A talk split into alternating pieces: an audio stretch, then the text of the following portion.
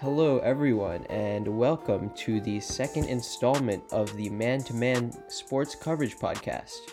I'm your host, Suraj Zaveri, and we have some other guys here today. Introduce yourselves. Hello, everyone. Uh, my name is Kevin Kim. My name is Jacob Zanka. What's up? I'm Josh Warden. Yeah, and so today we're going to be talking about how the NFL draft is going on still, right? You know, most sports have been canceled, but we can still focus on what is going on. And I kind of just wanted to address the first pick in the draft, right? Joe Burrow to the Bengals. What do you guys think of this? How does Joe Burrow fit into the Bengals organization and can he make them a contender? A contender, sure, but I don't see them going worst to first. Joe Burrow is a great quarterback, and I think he'll be an incredible addition to the Bengals lineup, especially when you have people like AJ Green, uh, who can be used as tools by Burrow. But until their offensive line is strengthened and until all around the team improves, I don't think you're going to see much more than seven and nine. Uh, I agree with Jacob here. If we look at the Bengals free agency, I've got to give them kudos because in the past years, they've been very conservative in free agency. They weren't willing to pay big bucks for big players. But this year, we've uh, we've seen them willing to pay big bucks for players. Uh, we saw them go out and grab Vonn Bell. Um, they refused to let AJ Green go because um, Joe Burrow wanted him. But if you look at the AFC North, the Steelers, Big Ben's gonna be back. Um, their team's gonna be healthier. The Ravens are as good as ever, and the Browns, I think, um, they're on a turnaround here uh, with a new coach, a more experienced coach. Um, I think it's just a tough division, and um, I can see Joe Burrow take them to seven wins, maybe eight wins, um, out of the mediocrity uh, from last year. But I'm, I'm still I don't still I still have zero confidence in their head coach Zac Taylor. Um, you know he just was from uh, the Rams offense, and then they suddenly just make him head coach. I think that was just a big craze over Sean McVay's um, proteges. Um, so I have I don't I have zero confidence in their coaching staff, uh, but I am happy that uh, the Bengals were willing to get some supporting figures for Joe Burrow. Yeah, I agree with Kevin in the fact that the coaching is not up to the NFL standards or what it should be. They've had a decent free agency. I mean, Vonn Bell is pretty good, and they tendered, they uh, franchise tagged AJ Green back, but he has not played. He's played one game in his last 15 games, like in the last 15. So I just have zero confidence in AJ Green to be healthy for a majority of the season. Hopefully he does, but I don't see it. I don't see a first year quarterback leading a team as weak as the Bengals to anywhere past probably 6 and 10, especially with the hard division they're in, having to play those teams twice a year. I mean, a lot of this burden falls on Joe Burrow as this new guy coming in with the hopes of the entire team and the entire city on his back what is he going to look like in the locker room? How is he going to motivate the people around him? Because that's going to be a huge factor in whether or not the Bengals can actually perform. If you have a leader under center who people are willing to respond to, I think that's what differentiates, say, the Chiefs from the Browns. Um, if if Joe Burrow can't handle that, and I would worry about his capability to do so, uh, just as a first year, if he can't handle that, then all of these hopes are going to be totally busted no matter how strong the team as a group of individuals is. They can't act as a unit under a leader. It's it's all going to fall apart, and we've seen that happen on multiple occasions with other teams. Yeah, and, I, and Jacob, especially like if you look at the Bengals in recent years, their to- their locker room was very toxic. Um, we saw them just blow away a playoff victory because of Vontaze Burfict's and and Pac-Man Jones's antics. Um, and really, uh, Marvin Lewis for so many years just couldn't uh, keep that locker room together. Um, but I am seeing confidence because they got they brought in guys like Trae Waynes and Mackensie Alexander to shore up their defense. Um, but still, the offensive line is a huge question. They did uh, pick up some free agents uh, to shore up the interior of the line, but still, the uh, exterior line is weak. Um, and outside of AJ Green, maybe a John Ross, um, mixing the backfield, like where are the offensive weapons? Where is the consistency? Yeah, obviously there's um there's very much that has to go right for this to be a successful team in one year. Um, but I think Joe Burrow has definitely a bright future. I think something you mentioned about leadership, Jacob, I think Joe Burrow is very strong in that. So he definitely can rally the team to at least be more respectable than they were before. So, with that said, you know, Joe Burrow is he's he's kind of a a quarterback that everybody is expecting to go number 1. We know he's the most talented clear-cut quarterback in the draft, but I wanted to talk about some of the other quarterbacks in this draft and um, possibly where you might see them landing. Um, what do you guys think about Tua, um, Justin Herbert, and Jordan Love? What, what teams do you see them going to, and how do you think they will fare? Yeah, so first we just need to look at which teams in the uh, draft are quarterback needy, and just going down the draft order. Um, the first team that I see that needs a quarterback is Miami Dolphins, and since last year, um, we've heard about them tanking for Tua, and I genuinely think that they're going to pick Tua at pick number five if he's available. I know there's a lot of talk about uh, a possible Justin Herbert move, um, but I think Tua is a better quarterback. Uh, he's more mobile. Um, he's got a great uh, game awareness. Um, and people say that Tua is just great because he's came from the Alabama system. But um, and it is true because we have seen a lot of Alabama quarterbacks in the past just not fare well in the NFL. But I think Tua is a different breed of athlete, and I think he's gonna go to the Miami Dolphins for sure. As Yeah, well- much as I love watching Ryan Fitzpatrick, I would say Miami would be stupid to not pick Tua up at this point. Uh, hopefully, we get another good year out of Fitz, but otherwise, I think it's time for them to move on. Yeah, I agree. Tua is definitely going to Miami.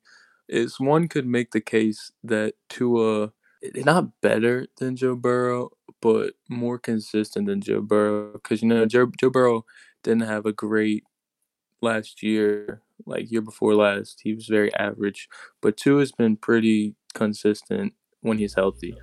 Yeah, I mean, before Tua got hurt and before LSU popped off last year, all the experts had Tua going way before any of the other quarterbacks. Oh, Yeah. absolutely. I, I think Tua is the best pure talent quarterback in this draft. I guess people the only knock against Tua is his consistency in health, and with like um like with this pandemic going on, you can't really work him out like you would want to. So I think that's why some people like uh, Daniel Jeremiah in his latest mock draft 3.0, he has Justin Herbert going to the Dolphins and Tua going to the Chargers. Um, yeah, you can't you can't be sure, I guess, about whether Tua will be healthy or not but that's the only concern. We know how, how talented he is. Um, so what do you think about, I guess, Justin Herbert and Jordan Love? Well, I think there's a very strong chance that uh, Justin Herbert's gonna go to the uh, Los Angeles Chargers. They moved on from Philip Rivers, and uh, they're saying that they're gonna go uh, ahead with Tyrod Taylor, but well, excuse me, Tyrod Taylor, but uh, Tyrod Taylor is just a bridge quarterback. He's not a franchise quarterback. Um, and I think the Chargers are smart moving on from Philip Rivers because they do need to transition into a younger offense, and uh, Tyrod Taylor is a perfect type of quarterback for that transition to happen. The Chargers aren't going to be great next year. That's just fact. But they're trying to set up so that a, um, a younger quarterback can learn the system over a year period and then shine in a second year, third year going forward. So I think Justin Herbert is definitely a better quarterback than Jordan Love. He's played against harder defenses. He's played um, against stronger D1 teams because, you know, Oregon and Utah State, they have different level of competition. I see Herbert's going to go to number six. I think both Herbert and Jordan Love, like, not to knock them, but I think they're very overrated in terms of draft. You know, neither one of them are great. I don't think either one of them are top 10 worthy picks. However, I do see the Chargers drafting um, Justin Herbert in result so that Tyrod Taylor, who's also getting up there in age and has never been able to lead a team, I can see uh, Justin Herbert definitely going to the Chargers and eventually being their hopeful starter. But I do not see him leading them to the playoffs because I do not think he is that good. Yeah, so Jacob, do you have anything to add or I guess we've talked enough about quarterbacks. I mean, the only other team I could see as particularly quarterback needy would potentially be Jacksonville after we see how Gardner Minshew pans out, you know, with a whole year under center. But I would say them pulling the trigger on a quarterback during this draft would be too hasty to say the very least. Yeah, and for just sure. to add a point to the Chargers, you know, they added people like Trai Turner, um, and they've been shoring up their offense, um, and they let Melvin Gordon go because they're not going to overpay for a running back when they have another great one in Ekeler. Um, so I think the Chargers have been setting this up, and if you look at their free agency moves, it seems like they're setting up to get a quarterback. But Josh does have a point. I mean, they don't need to necessarily get a quarterback, but they probably will. Um, but definitely the Chargers are, won't make the playoffs next year. Even with 17 playoffs, uh, the AFC is getting more competitive. Even with Tom Brady out, I mean, I wouldn't even count the Patriots out.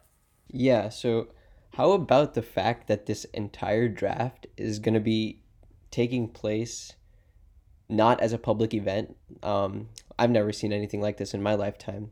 We're going to be going, possibly going into these players' homes and Zoom calling them to see how they react to their pick being picked. So it's definitely going to be an interesting experience. I wanted to, I guess, talk more about some of the non quarterbacks, how I guess some teams are making additions and becoming even more of a contender.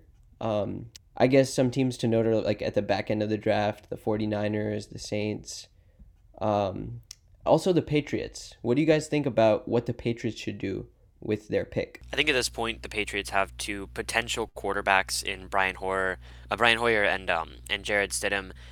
I don't think it would be wise to bite on a quarterback, especially as late as they are in the first round.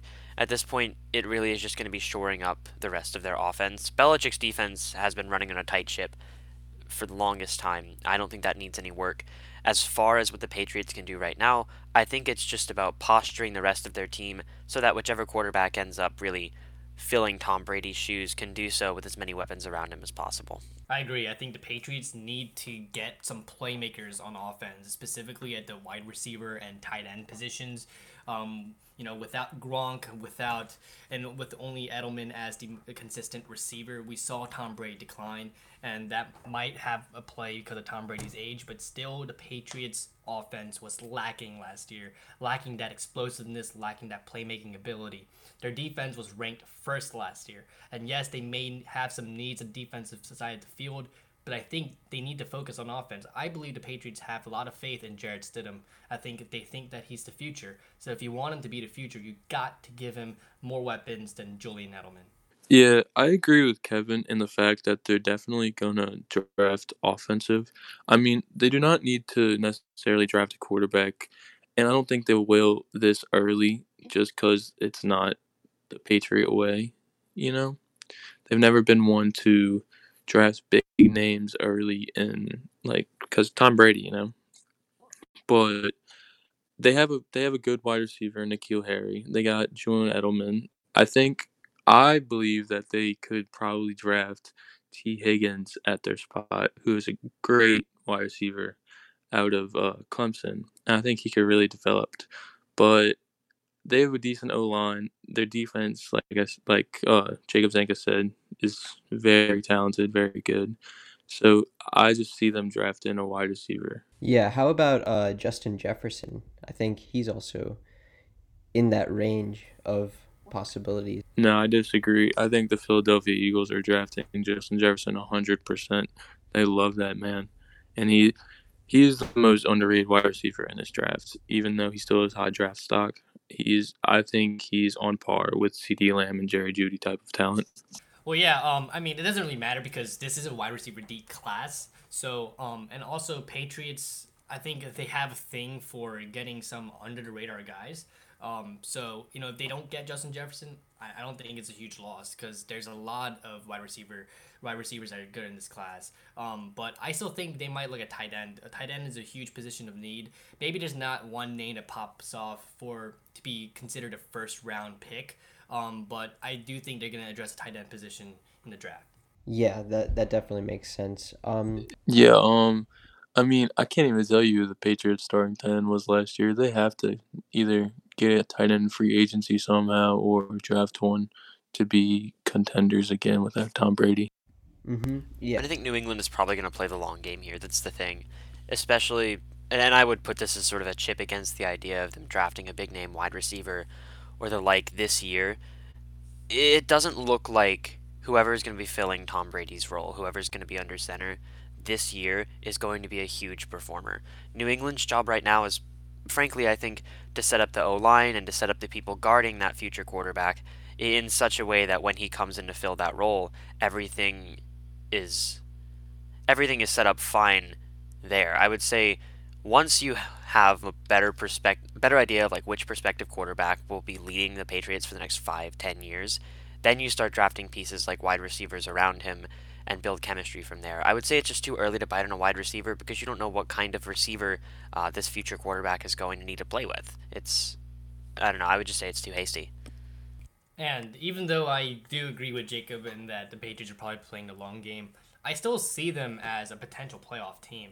Um, they've got they still got a great defense uh, anchored by uh, Stephon Gilmore the back there. Um, and if you just look at Tom Brady's stats last year, it just wasn't stellar. Yes, he he did have four thousand passing yards, but he averaged like six yards per throw. Um, and he was just a check down quarterback. Jarrett Stidham is capable of doing that. If you run the game, uh, run the ball, uh, do some check down throws to Julian Edelman, get a good tight end who can block and also be a catcher. Um, I still see the Patriots uh, potentially winning their division or getting second place because their division is still kind of weak. Dolphins are still in rebuild mode. Um, the Bills are very strong, and the Jets are absolute garbage. Yeah, speaking of Tom Brady, um, did you guys see those new Bucks uniforms? I am not a fan of those. Oh dearie, let's look this up. Oh, I like them Um, a lot. I like I the like the- ones. I like the I didn't gray like ones. the alarm clock numbers. Well, just an overall, like I, I was never a fan of the Bucks uniforms, especially last year's. I thought it kind of looked ugly, like the the grayish combined with the red, the gray on the shoulders. Um, but I do really think that their white ones are super clean. Um, but you know, uniform doesn't really matter that much. Yeah, yeah, for sure. I actually don't I'm- hate these uniforms. The black outline isn't killing me, especially compared to last year. The numbers are a substantial improvement. I miss the the orange ones. Those are dope. Oh yeah, they're throwbacks. Those were definitely. Um. Okay, so I guess we've broken down like in detail the offensive side of the draft. Um, maybe if we can get on to some defensive players. We know Chase Young is pr- arguably like well, probably certainly the most uh skilled defensive player in this draft. Um, what else is we got Jeff Okudah going to the I'm looking at Daniel Jeremiah's mock draft 3.0. Um, he has Jeff Okudah going to the Lions. He also has Patrick Queen going to the Saints. What do you guys think of some of these defensive um, additions that teams might be picking up? Do you think any of these players will upgrade a certain defense that is in need of an upgrade? I think that Ohio, uh, um, Isaiah Simmons is not going ten. I think he's going to the Giants at five. He is just the most athletic, like football born defensive player in this draft, aside from Chase Young. And I just can't see that weak Giants defense passing on him. I think Chase Young's definitely going second to the Redskins. It'll be stupid if they do not draft him because he's definitely the most dependable player in this draft.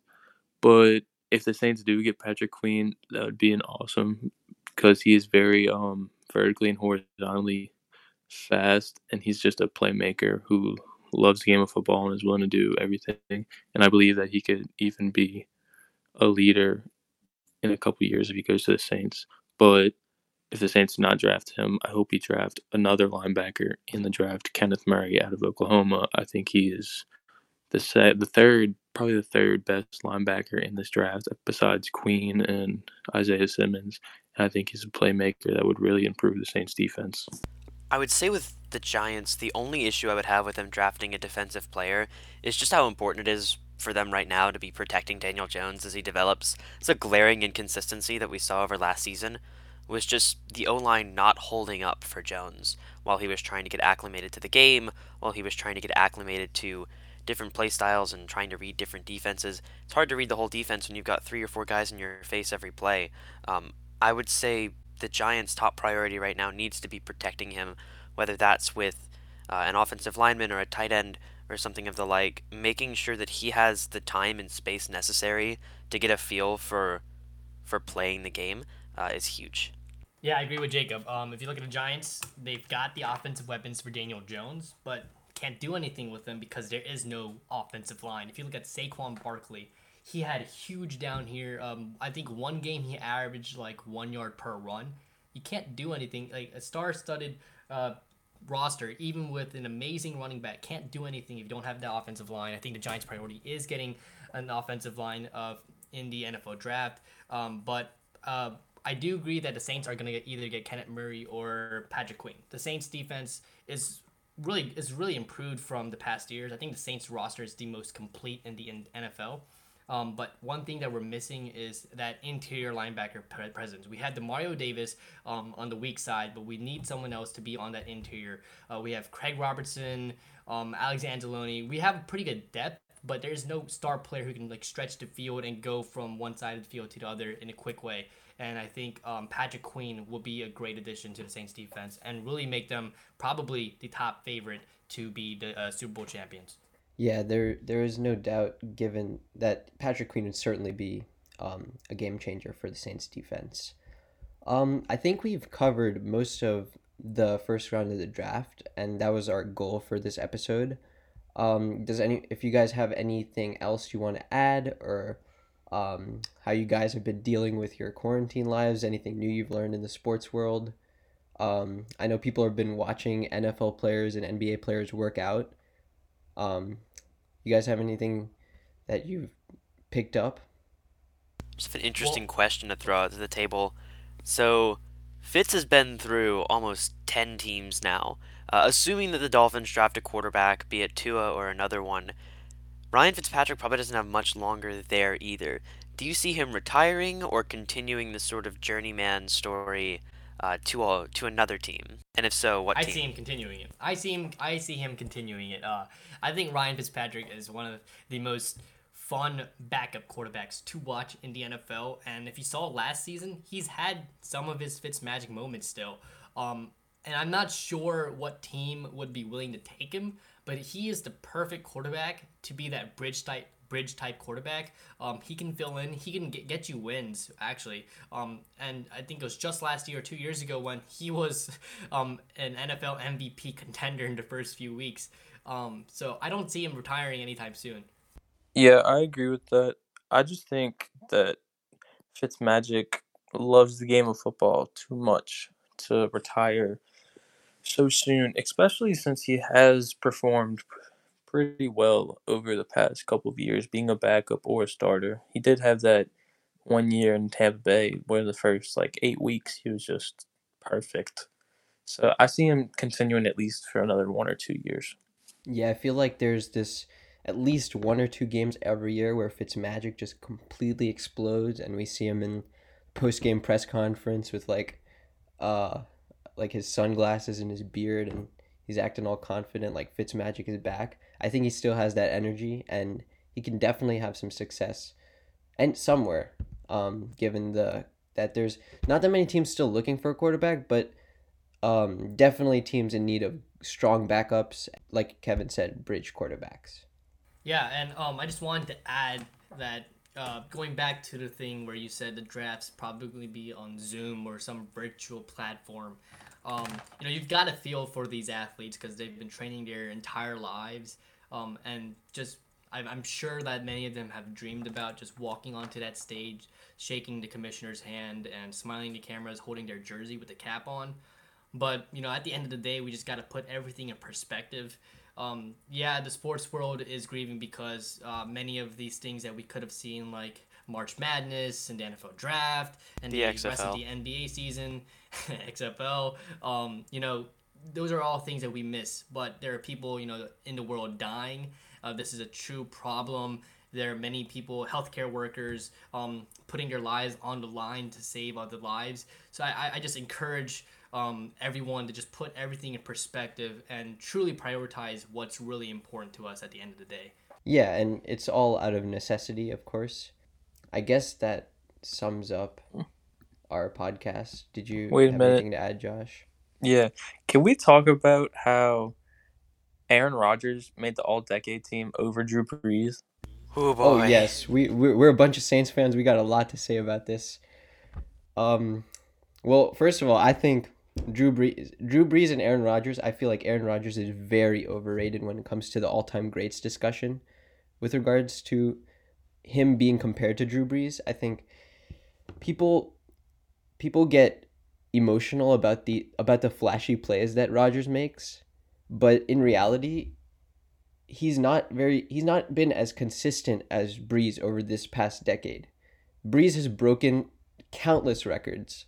He has led his team further in the playoffs. Rodgers was injured a couple years, and I think it's just sad to see that people are more into the flashiness of Aaron Rodgers' arm than the accuracy that Drew Brees provides.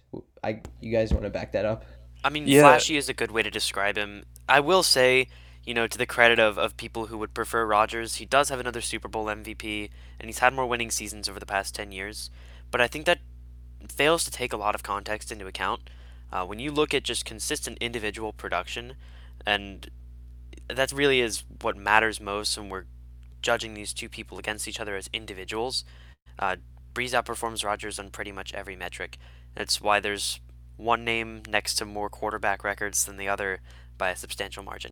Yeah, and actually, you know, I've been looking up the stats of Drew Brees versus Aaron Rodgers the past decade because I was livid when they came out and said Aaron Rodgers is an all-decade quarterback over Drew Brees. First of all, the point about Aaron Rodgers having more MVPs, Drew Brees has been robbed of the NFL season MVP multiple times throughout his career. You can't be the leading uh, passer in almost every single major metric that football stats has to offer and not be an MVP winner um, in a legitimate way. He has gotten that robbed from him so many times, and people say Aaron Rodgers is a better quarterback in terms of winning. Well, over the past 10 years, Aaron Rodgers has had only one more win than Drew Brees. Whereas Drew Brees had a higher uh, completion percentage, more completions, um, more passing yards, more passing touchdowns. Like, it's crazy. And yes, Drew Brees may have more interceptions thrown. Yes, people can say Drew Brees plays in a dome while Aaron Rodgers plays outside, but Drew Brees can't control where he plays. You can't knock him because of the stadium he plays in. Drew Brees is a top three quarterback all time in NFL history. To put Aaron Rodgers over Drew Brees, especially after Drew Brees' historic year after year after year, is absolutely ridiculous of the NFL. Yeah, and just to clarify to our listeners, we are not a bunch of salty Saints fans. We have evidence. We've been watching Drew Brees, and we just feel that this is this is uh, disrespect to the man. We're also mad salty, in case you couldn't tell. Yeah. And one extra thing.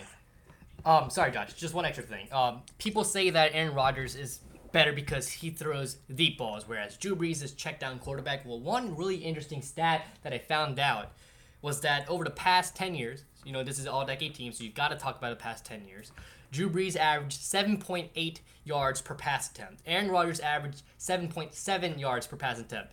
So Drew Brees actually averages more yards per pass attempt than Aaron Rodgers. So anyone who says Aaron Rodgers can throw a deep while Drew Brees can't, I don't want that argument.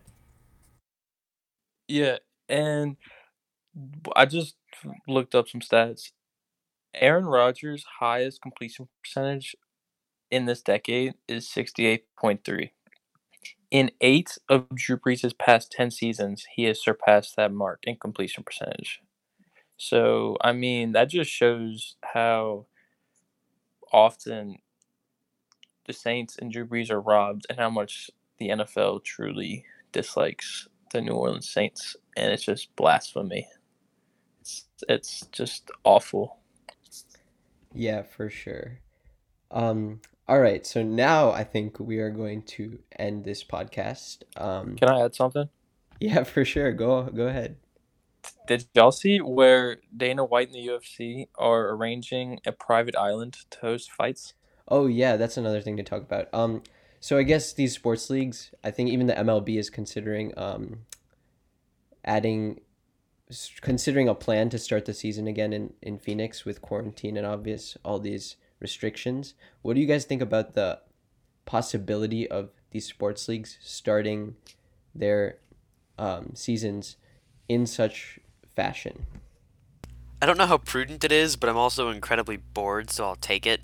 Um, the idea of a private UFC island where people go just to beat the crap out of each other, um, I love that. I love that that mental image. Um, I'm I'm envisioning it right now, and I think that's what we need as a country to get together, uh, as, as, as a global community, really. Just to come together, watch grown men beat the ever loving crap out of each other. Uh, I think it would get a lot of pent up aggression out that quarantine is, has not provided any release for. Honestly, I don't know how I feel about Dana White getting a private island. Um, I just still think that the world as a whole, and especially in the United States, people still aren't taking social distancing seriously enough. People aren't taking quarantine seriously enough. Um, and I don't know what type of image um, it, it shows when Dana White uh, decides to have his own little fighting competition um, where while you know a pandemic is still going on throughout the whole world. Um, but I'm still a fan of like you know, because sports brings people people together, like Jacob said. Um, and we, you know, NBA is trying to do a horse tournament. They did a, a NBA 2K tournament. So these things people do get excited for. I just don't know um, if it's a smart move. I mean, I could see something like this because there's more entertaining and more current programming on television, actually incentivizing people to stay home. Um, I, I don't know exactly what the execution would look like, so I couldn't say for sure, but especially as people are dying of boredom right now, it certainly wouldn't hurt to have something a bit more current, um, especially if it can be executed in a safe manner, of course, for all of the UFC staffers uh, and people involved. Yeah, I definitely appreciate the effort by commissioners all around the sports world just trying to not like trying to make sports happen still but from the health point of view, I don't see it being effective. I don't see it being the smartest decision, like Kevin said.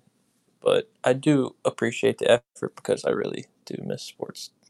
Yeah, and we don't even know whether the players would agree to this. I mean, LeBron definitely is not in favor of playing without fans. So there's a lot of stuff that needs to be regulated and um, restricted for these things for these sports to go on. I mean, I know South Korea started some sports again, but they their pace, their curve is way ahead of ours. So I guess it's it's going to be a struggle for us sports fans for the next however many months. Reunion will feel good though, so we have that to look forward to. Yeah, for sure. Um, I think that is going to be the end. I mean, I don't know if anyone else has anything else they want to add. But for all you listeners out there, please stay safe. Please take the necessary precautions. Um, yeah, we're just trying to entertain you guys with our NFL analysis, our sports analysis, and we hope you enjoyed this second installment. This is the second installment of the Man to Man Coverage Sports Podcast. Signing off.